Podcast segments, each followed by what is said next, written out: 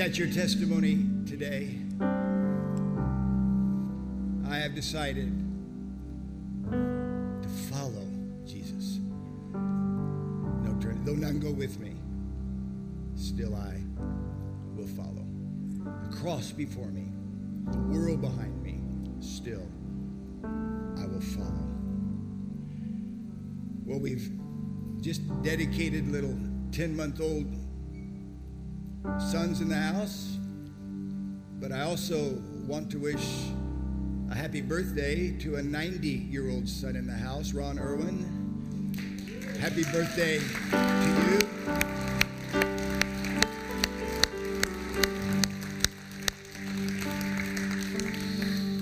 No turning back. no turning back. Amen. Please be seated. Thank you, team. Wonderful.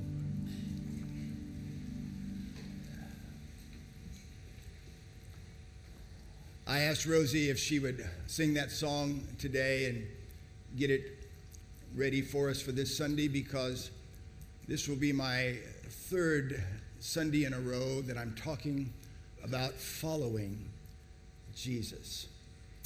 And of course, our theme this year is a fearless church or fearless creating a courage culture.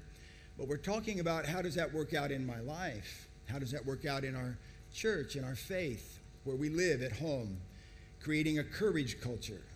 I want these two sons that we've just dedicated to grow up in a courage culture where they see courageous acts and where we do not live in fear.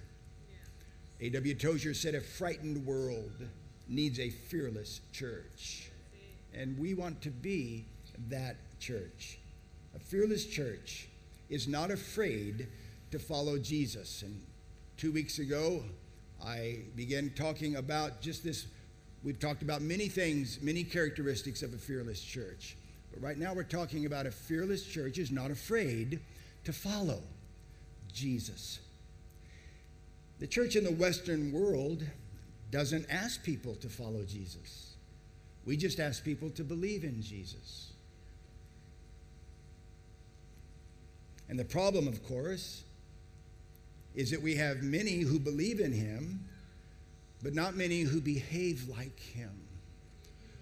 Not many who are becoming like him. We have many who believe because that's all we ask. How many would believe in Jesus? Would you just raise your hand? How many would believe in Jesus? And of course, and you're raising your hand, and that's wonderful. But the call of Jesus has never been, he doesn't, Jesus doesn't say, believe in me. Jesus says, follow me. Follow me.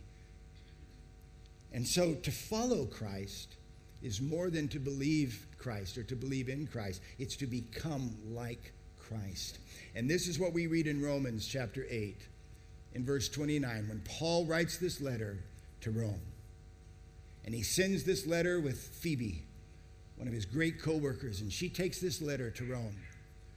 And she walks into Rome with this letter, and I'm sure uh, uh, was received with gratitude, and, and more than likely, she probably helped expound what Paul had just written to the Romans.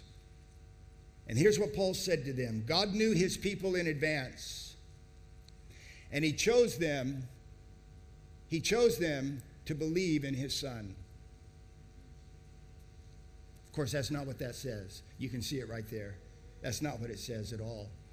God knew his people in advance, and he chose them to become like his son, to become like his son, so that his son would be the firstborn among a whole family of brothers and sisters who are just like the elder brother that they would be known because they are like him, that we would become, that we, he chose us, that we would become like his son and that he would be the firstborn brother among many brothers and sisters who are like him.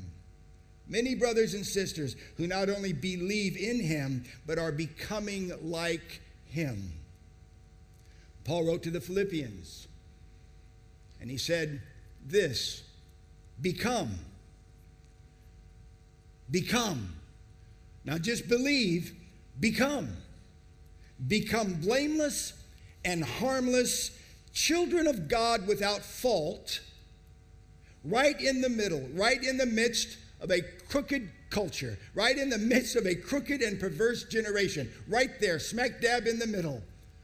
Don't take yourself out of it. You're right there in the middle of it, among whom you shine as lights in this world.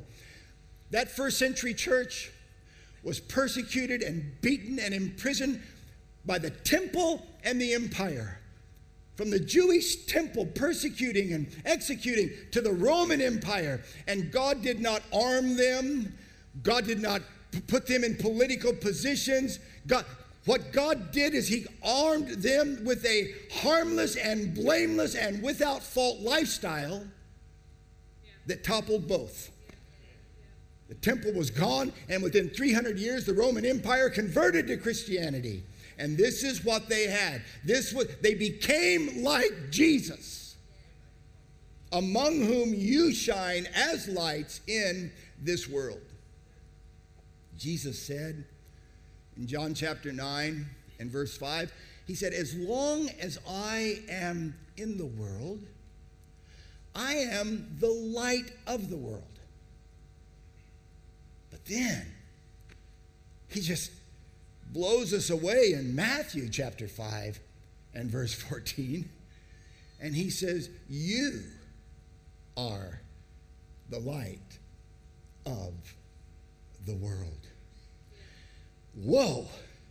Lord, I love you being the light of the world, but now you're saying we, I am the light of the world. And then in two verses, he explains what this looks like in the world. He explains how this you being the light of the world works. This is how it works. This is what it looks like. Two verses later, he says this Let your light so shine. Shine. So shine before men, right there, right in the midst of the culture, right there in the midst of men, right there in the midst of a wicked, wicked and perverse generation.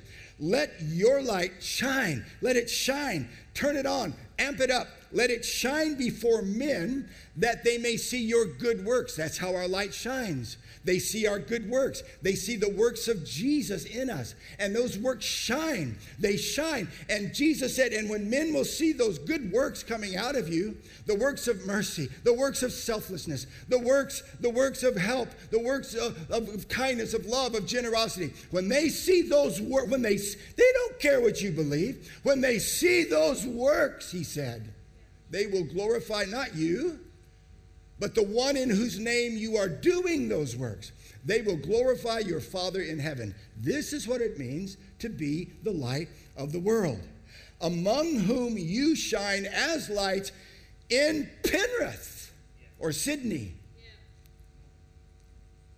The world is not our foe, it is our field. This dark present age is our stage. It's our backdrop to shine the light of God's love. And it's showtime. It's time to shine. It's showtime. We're here to show the world the kindness and the goodness of our Heavenly Father. We are not here to bring judgment, but to bring mercy. James, the brother of Jesus, wrote these words in his letter, chapter 2, verse 13 Mercy triumphs over judgment. Our message is not condemnation, it's reconciliation. This is our message. This is our mission. Here's the world. Here's the field. This is our mission. It's to the world. And this is our message. It's not condemnation, it's reconciliation. We read this in Paul's letter to the Corinthians, who were right in the middle of a adulterous and idolatrous. And if you can think about it, it probably happened in Corinth publicly. And Paul writes to them. And here's what he says God, this is 2 Corinthians 5 19. For God was in Christ reconciling the world to himself, no longer counting people's sins against them. This is not a message of condemnation, this is a message of reconciliation. And he gave us this wonderful message of reconciliation. So here's our mission and here's our message. So we are Christ's ambassadors. We're not his deputies. We're his ambassadors. We are Christ's ambassadors. And God is making his appeal through us. We speak for Christ. When we plead with Penrith, come back to God. This is our mission. This is our message. And last week we talked about our method. Our method when Jesus gives the new commandment in the new covenant in his blood. We talked about this last week, and here is now the method. This is how followers of Christ live, not with 613 laws, with one. And it's this one. He said in the new covenant, here's the new commandment love one another as I have loved you. Because love one another is not a new commandment. Love one another as you would have them love you. That's not a new commandment. Do under, but this is the new commandment. Love each other, not as you would have people love you. Love each other as I have loved you. That is a new planet.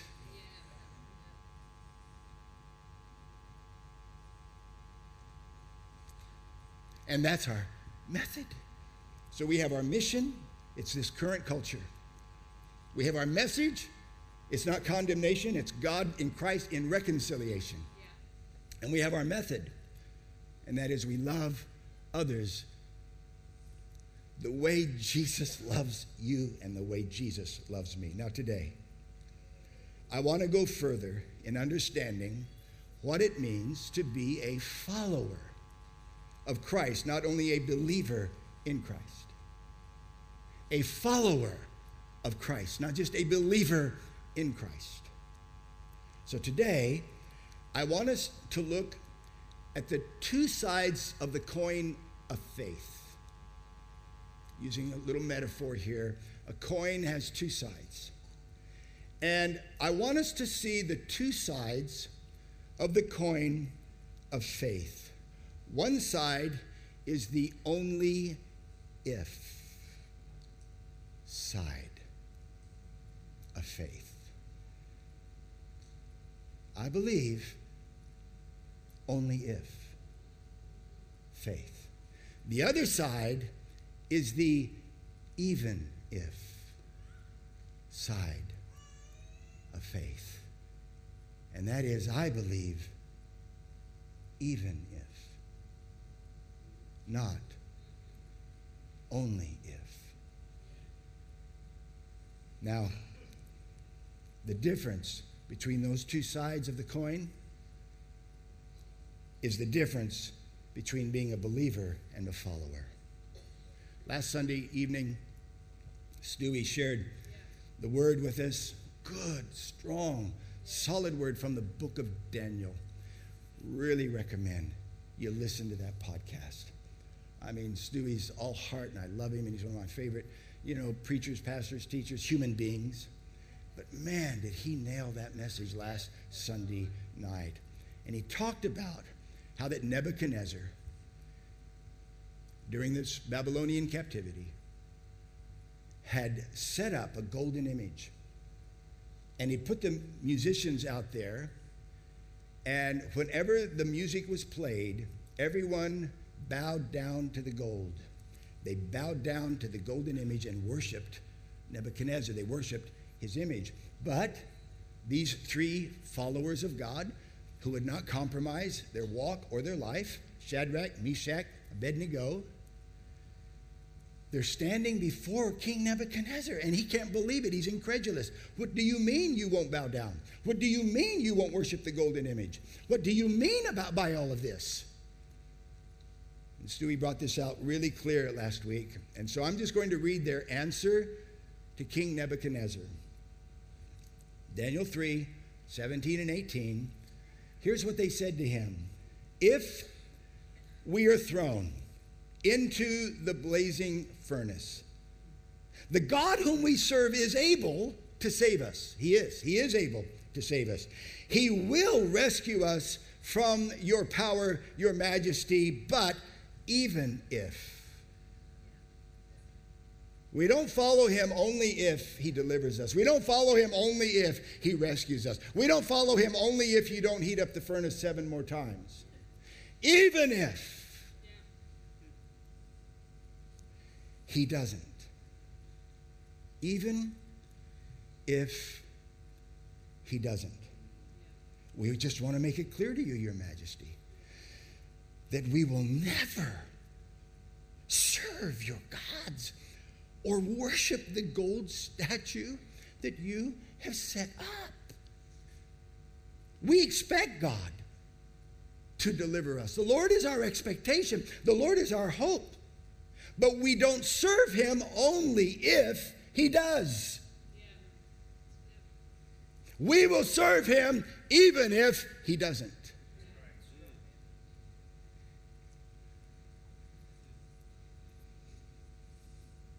In Matthew's gospel, Jesus tells us the story that we know today as the parable of the sower and how that a sower, a farmer, goes forth to sow. And of course, he's talking about the seed, the word of God. But he talks about the four different types of soil the seed falls on. There's the, the walking paths, you know, there's the rocky soil, there's the thorny soil, and then there's the good soil. So he talks about these four types of soil that the word of God the hearts, the four kinds of hearts that the Word of God will rest upon. And in chapter 13, verse 20 and 21, Jesus says this The seed, or the Word, on the rocky soil heart, it's the heart, the seed on the rocky soil represents those who hear the message and immediately receive it with joy. I'm in. Amen forgiveness of sin, eternal life, a future and a hope, blessing and not cursing, all good, I'm all in. I'm in, I believe, immediately with joy. But, but, since they don't have deep roots, they don't last long. They fall away. And yet they put up their hand and they prayed the prayer immediately with joy. But they don't last long, they fall away as soon as they have problems or are persecuted. As soon as they have problems or are persecuted for believing, for that belief in God's word. Jesus shows us these are only if only if believers. I receive Jesus with joy and believe only if he fixes my problems and only if I'm not persecuted for what I believe. Only if faith is based on what God does. Even if faith is based on who God is. We heard that in Siobhan's testimony this morning. Only if faith is strong as long as God meets my expectations and answers my prayers and brings my breakthrough and acts like I think He's supposed to act. Even if faith is not based on my conditions, but His character.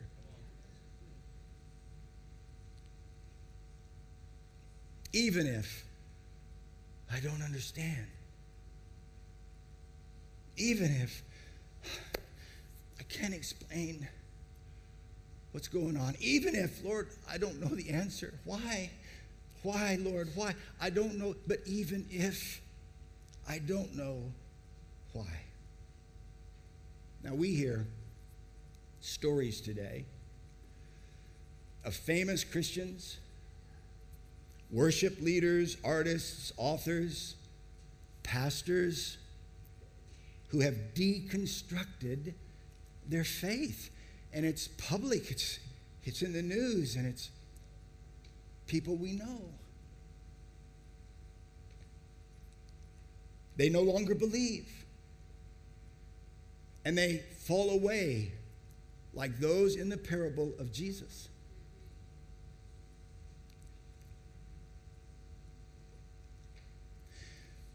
It's much easier to deconstruct an only if faith than it is to deconstruct an even if faith. The prophet Habakkuk, chapter 3, verse 17 and 18. Even if the fig tree doesn't blossom and no fruit is on the vines. Not only if, not only if the fig tree's blossoming and, and the fruit, no, even if the olive tree fails to produce and the fields yield no fruit at all, no food at all. Not, not only if, Lord, only if the, the olives are producing and there's some fruit uh, uh, in the field. Even if the sheep vanish from the sheep pen. Not only if they're all back, where's everybody? Where's the sheep? This is the pen. Where's everybody? Even if the sheep vanish from the sheep pen and there are no cows in the stall, still I will rejoice in Adonai. I will take joy in the God of my salvation, in Him. Not only if, even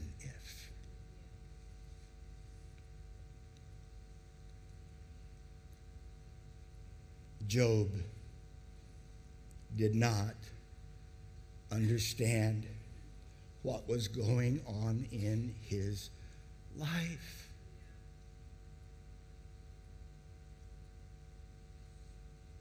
One day, he's serving God. He's blessed. He's one day everything's good. And the next day, calamity and catastrophe and tragedy all strike at once. The messengers of bad news are literally lined up outside the door, letting Job know. And one day he's lost everything and everyone he loves. His whole world has collapsed in front of him. And Job doesn't know what's going on. And Job doesn't know what he's done wrong.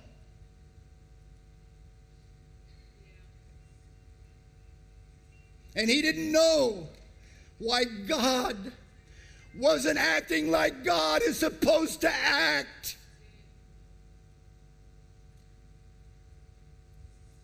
And he didn't know why everything in his life was coming apart and why boils had covered his body. Probably the best advice he received during that dark, dark time came from his wife when she said, Just curse God and die. Job didn't know. Satan had said to God, Job only serves you because you bless him and prosper him and protect him. Satan said to God, his loyalty is only if. But we read in Job 13 and verse 15, even if he killed me. Though he slay me, the King James Version would say, even if, even if he killed me, I'd keep on hoping. I'd defend my innocence to the end. Just wait. This is going to work out for the best for my salvation. I am not here loyal to you only if. I am here loyal to you even if.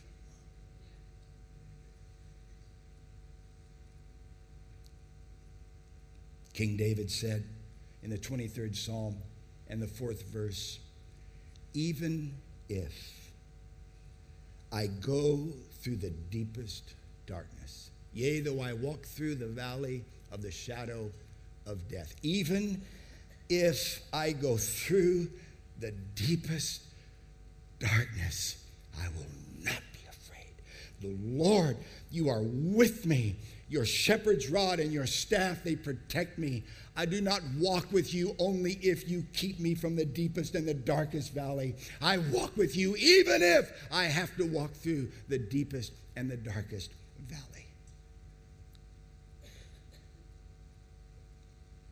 In the New Testament, Jesus invited the rich young ruler, we've already heard him spoken about today. Jesus invited the rich young ruler to follow him. And we know that that rich young ruler came to Jesus, knelt before him, called him master, and knew that Jesus had the keys to eternal life.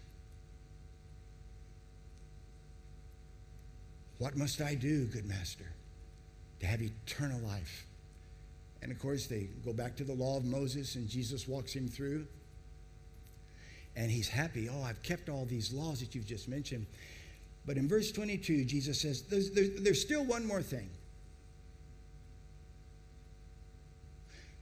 There's still one more thing you need to do.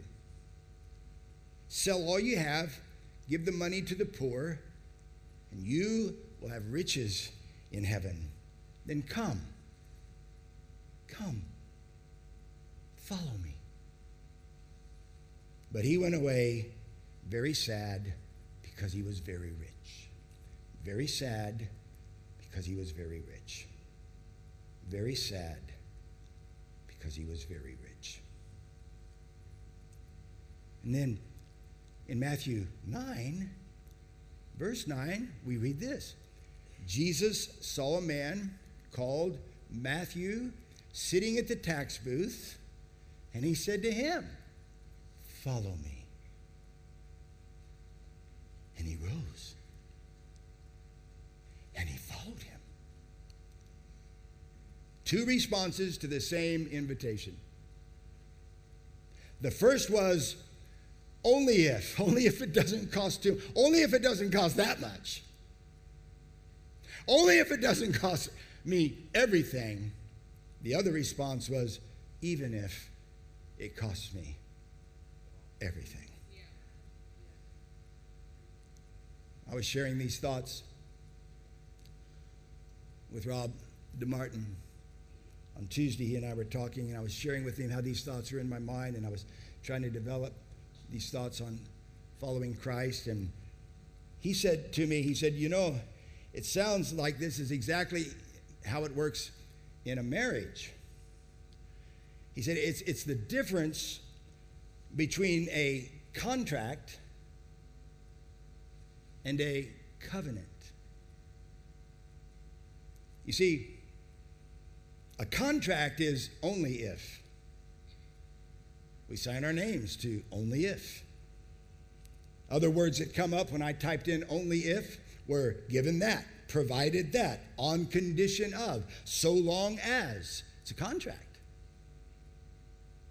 But Rob said, but marriage is not a contract, it's a covenant. It's a covenant.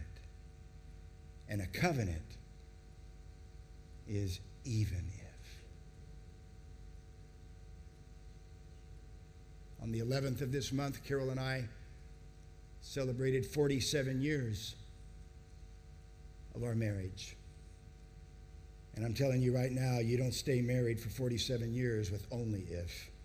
You stay married. She has stayed married to me for 47 years, even if I'm a mug. Even if.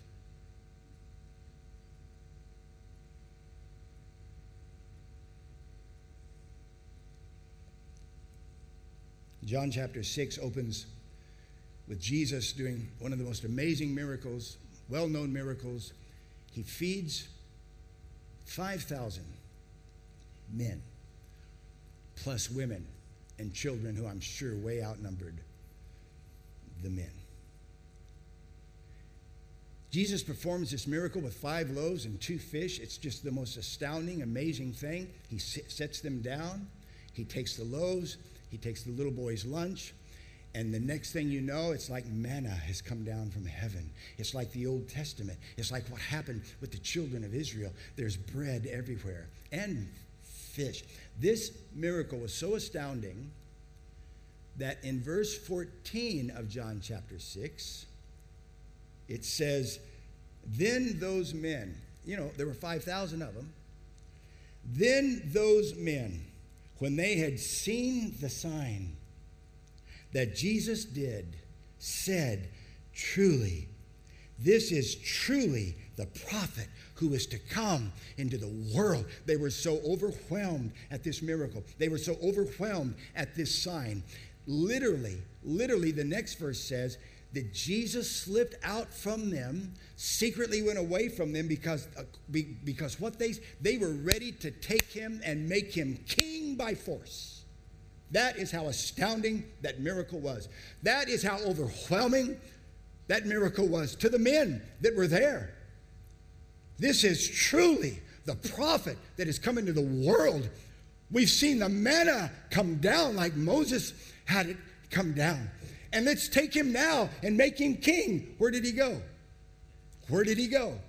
And of course, he sent the disciples out in the boat, and he came later on the water, and we know the story. But the next morning, he's in Capernaum, not that far away, but he's in Capernaum. He's in the temple. And these men have been looking for him ever since. And this conversation takes place in the temple. So Jesus is there. They find him in the temple, but Jesus looks at them and he says to them, You seek me because you ate the loaves and were filled. And you know what they ask him? They say, What sign do you perform that we may believe in you? They're barely empty in their stomach, stomach from the last sign he just performed, that they believed in so much that they were already decreeing, surely this is the prophet that's coming to the world. And Jesus begins to talk to them, not about the bread that perishes. He began to talk to them about the bread that will never perish, that will make them where they will never be hungry again. Well, that's what they were thinking. As long as Jesus is here, multiplying the loaves and the fishes, we'll never be hungry again. But when Jesus began to speak of this other bread, they said, Lord, in verse 34, give us this bread always. Could you just do every day what you just did yesterday? But in verse 35, Jesus says to them, I am the bread. I am the living bread. You must eat my flesh. You must drink my blood. And in verse 60, they said, This is a hard saying.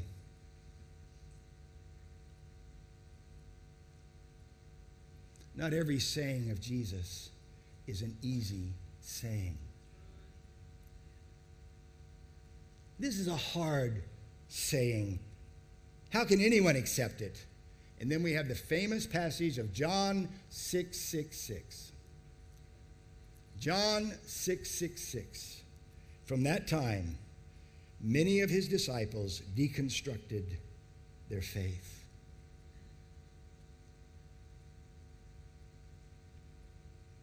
From that time, many of his disciples went back and walked with him no more. We will believe you and be your disciples only if you provide that manna, you perform the miracle, and you pacify and placate the offense we've just taken at your words.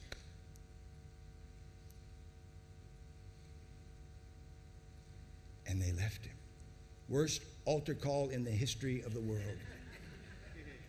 It's like having a coliseum of 5,000 believers, and the altar call is who wants to leave? Who will leave? Who are you? Who is there? Any, are you still sure you want it? Worst altar call ever. And as soon as they walk away, he immediately turns to the 12 and asks them, Do you also want to go?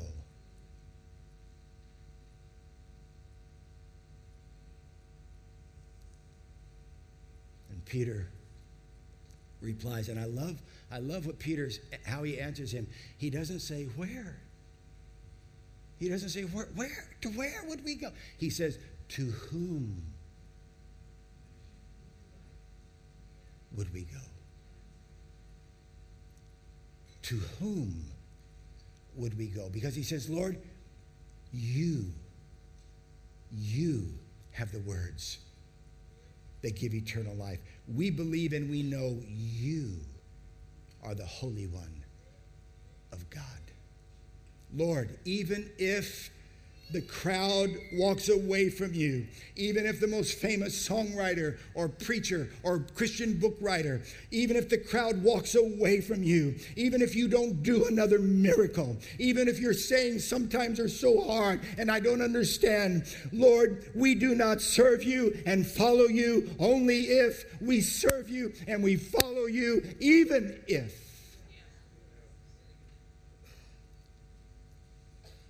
A fearless church is not afraid to unflinchingly follow Jesus, even if it's not popular, even if I don't have all the answers, even if the road is narrow and the path is difficult and the way is hard. I'm a follower. I'm going to ask our team to please join me.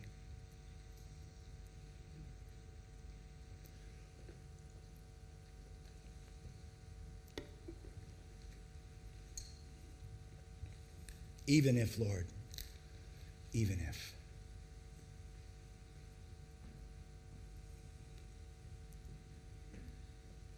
Peter probably knew Jesus. I mean, Peter lived with him for a thousand days. Peter probably had two or three thousand meals with Jesus. He was with him all the time, constantly. He saw the good, the bad, and the ugly. Actually, many times he was the good, the bad, or the ugly. But here's what Peter, who lived a thousand days with the Christ, here's what he says to Imaginations Church this morning. Here's what he says to you in your home or those watching from different places. He says this in his epistle, the first one, chapter 2, verse 21.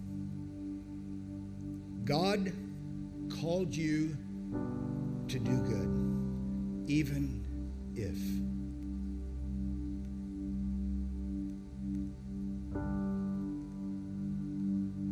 God called you. He's called you in this city.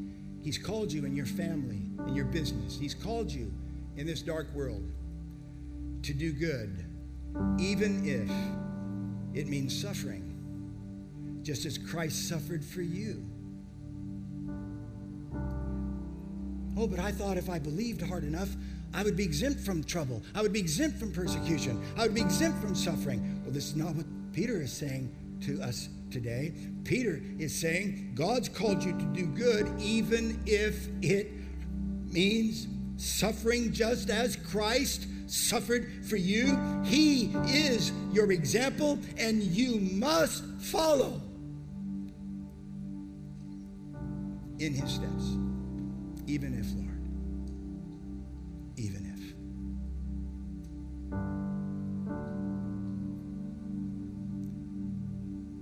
And finally, Peter says this to us in the next chapter.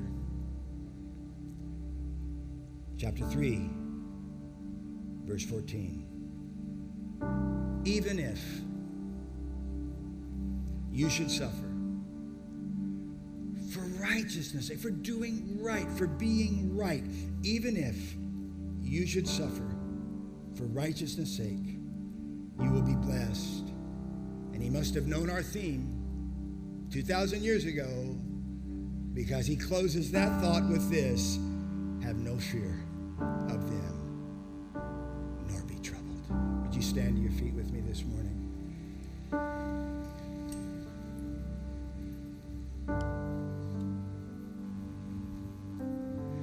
I have decided to do more than believe in Jesus. I have decided, with the grace of God and the help of a good woman, to become like Jesus. One is so simple and requires little, the other's more difficult and requires a lot.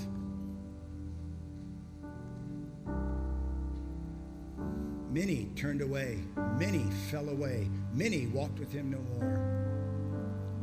But then there were those who said, even if. And I'm going to ask you to search your heart with me this morning as I search my own. I'm going to ask you to maybe have a little introspection. We maybe bow our head or close our eyes if it helps us to not feel like we're in a crowd of people. And if you're there at home, it might even be easier right now. To nobody knows you like you, nobody knows me like me. But the word of the Lord has spoken to us today, His word. Heart is soil that the word lands on. Our heart is soil. Our heart is a footpath, or our heart is rocky, or our heart is thorny, or our heart is good soil. I don't judge anyone's heart except my own. Just my own. But I wonder if the struggle of your life right now, maybe the struggle of your faith, maybe the reason you haven't stepped all in, 100% in, is because of a reticence, maybe an answer that you don't have, a question that you don't have an answer to, maybe a, a doubt that holds you back, maybe a maybe a, a sickness or a disease that we heard about uh, possibly today, or a or a wound from the past, or somebody's offended you or hurt you and so that that's just there in the back. And really when it all is all said and done the reason you've you've not really moved forward the reason you've really not passionately pursued him like you know you could or maybe you have in the past. Maybe there was a time in your life when you were a passionate pursuer of god and christ but that's been a while.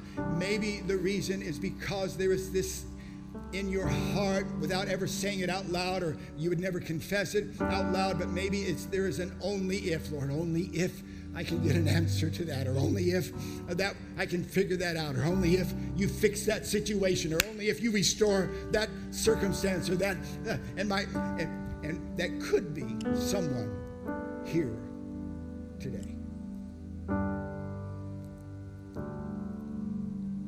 But I would ask you to not be like the crowd, but be like the 12.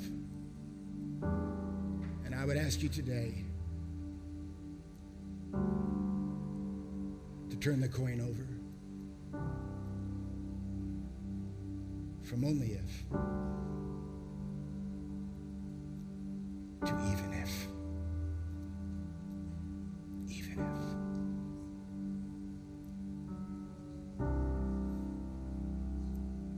Holy Spirit, we do welcome you. You are all we want. Sang of you this morning. Holy Spirit, only you can move the heart. Only you can reveal the heart. Only you can show the truth because you are the Spirit of truth and yet somehow you take the foolishness of men, the foolishness of preaching or teaching, and somehow you use that to the advantage of the kingdom. And I ask you to do that this morning. I ask you to do that in me. I ask you to do that in our church. I pray for the husband right now that needs this word so much. I pray for the wife right now that needs this word so much. I pray, Lord, for the believer, for the believer who would today make the decision to not just believe, but to become a follower, to become like Christ. All in, all in, all in. I'm not just here, I'm all in. I'm all in in my heart. I'm all in in my faith. I'm all in with my life and my lifestyle. I'm all in with my, my, my, my finances. I'm all in with my schedule. I'm all in with my relationships. I'm all in. I'm all in. Move, Holy Spirit. Do more in this next moment than a thousand sermons could do. I pray in Jesus' name.